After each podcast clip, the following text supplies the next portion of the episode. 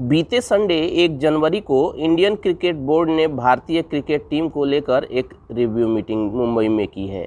इस मीटिंग में chief selector रहे चेतन शर्मा, टीम इंडिया के कप्तान रोहित शर्मा और हेड कोच राहुल द्रविड़ ने 2022 में टीम इंडिया के प्रदर्शन को लेकर काफ़ी गंभीर चर्चाएँ की।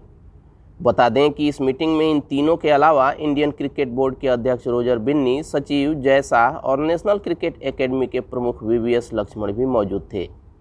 इस मीटिंग में भारत के फ्यूचर टूर प्रोग्राम को लेकर भी चर्चा की गई है।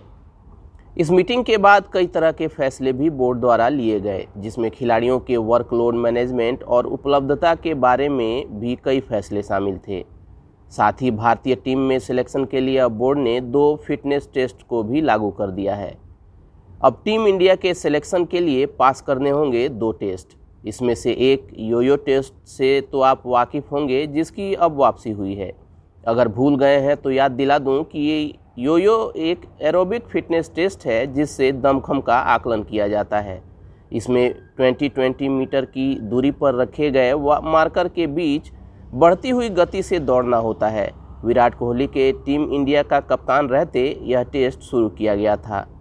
पहले इस टेस्ट में पास होने के लिए 16.1 स्कोर ज़रूरी था, जिसे बाद में 16.5 कर दिया गया। इसके साथ ही दूसरा टेस्ट जिसे डेक्सा के नाम से पुकारा जा रहा है, यह एक प्रकार का नया टेस्ट है, जिसके बारे में आपको शायद ही जानकारी हो।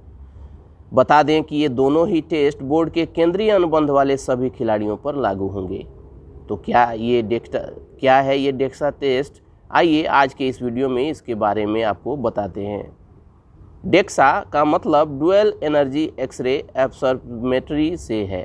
बता दें कि ये एक इमेजिंग टेस्ट है जो हड्डी के घनत्व को मापता है।